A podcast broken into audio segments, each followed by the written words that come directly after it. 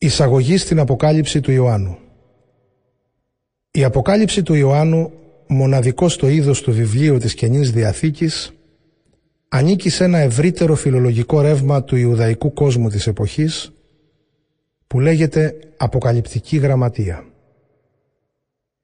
Ενώ όμως εξωτερικά και φιλολογικά ομοιάζει με τα έργα αυτού του αποκαλυπτικού τύπου, ουσιαστικά ως χριστιανικό κείμενο διαφέρει από αυτά, γιατί μας παρουσιάζει μια νέα θέαση της ιστορίας και των εσχάτων, αλληλένδετα και τα δύο και αδιάσπαστα για το χριστιανισμό, με κέντρο το εσφαγμένων αρνίων, που δεν είναι άλλος από τον σταυρωμένο και αναστημένο Ιησού Χριστό, τον οποίον κηρύττουν και όλα τα άλλα βιβλία της Καινής Διαθήκης.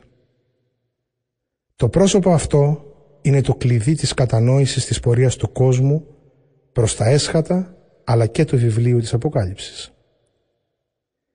Η Αποκάλυψη δεν διδάσκει τίποτε διαφορετικό από ό,τι τα άλλα βιβλία της Καινής Διαθήκης, τα περιγράφει όμως όλα με διαφορετικό τρόπο και διαφορετικές εικόνες και παραστάσεις.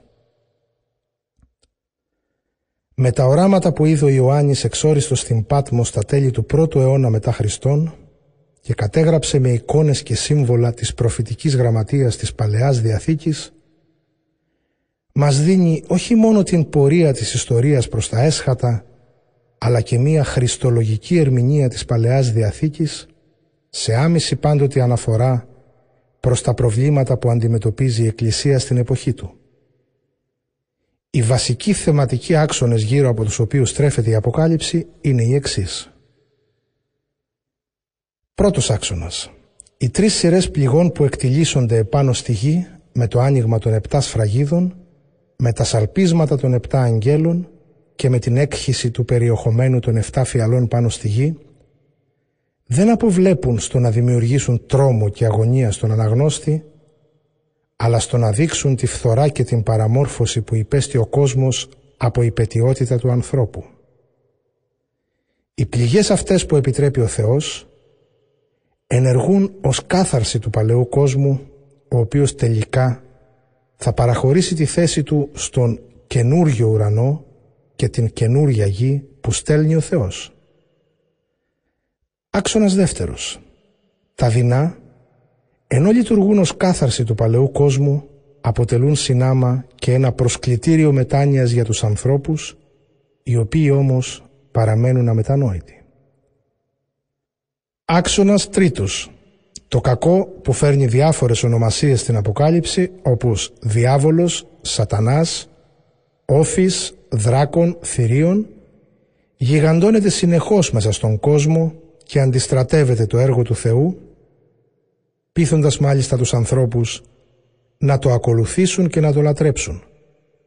Τον τελικό όμως λόγο στην ιστορία τον έχει ο Θεός που κρίνει τον κόσμο και ρίχνει οριστικά το σατανά στη λίμνη του πυρός. Άξονας τέταρτος. Σε τελευταία ανάλυση το μήνυμα της Αποκάλυψης είναι αισιόδοξο και ελπιδοφόρο. Εφόσον ο Θεός, ο όν και ο ίν και ο ερχόμενος, ο Παντοκράτορ, υπόσχεται τον καινούριο κόσμο της βασιλείας του, τη Νέα Ιερουσαλήμ, που κατεβαίνει από τον ουρανό όχι μόνο ως εσχατολογικό όραμα, αλλά και ως παρούσα πραγματικότητα δια του Ιησού Χριστού μέσα στην Εκκλησία. Ο Ιησούς Χριστός, ο οποίος διακηρύσει «Μη φοβάσαι, εγώ είμαι ο πρώτος και ο έσχατος, εγώ είμαι ο ζωντανός, με θανάτωσαν, μανά που τώρα ζω για πάντα και εξουσιάζω το θάνατο και το βασίλειό του έρχεται ως κριτής των πάντων. Αυτό το τελευταίο δεν αποτελεί απειλή, αλλά υπόσχεση ελπίδας. Γι' αυτό και η πιστή, στην υπόσχεση του Ιησού, «Ιδού έρχομαι ταχύ», με την οποία τελειώνει η Αποκάλυψη και με αυτήν όλη η Αγία Γραφή, απαντούν χωρίς φόβο, αλλά με πίστη και ελπίδα. Αμήν. Ναι, Έρχου Κύριε Ιησού.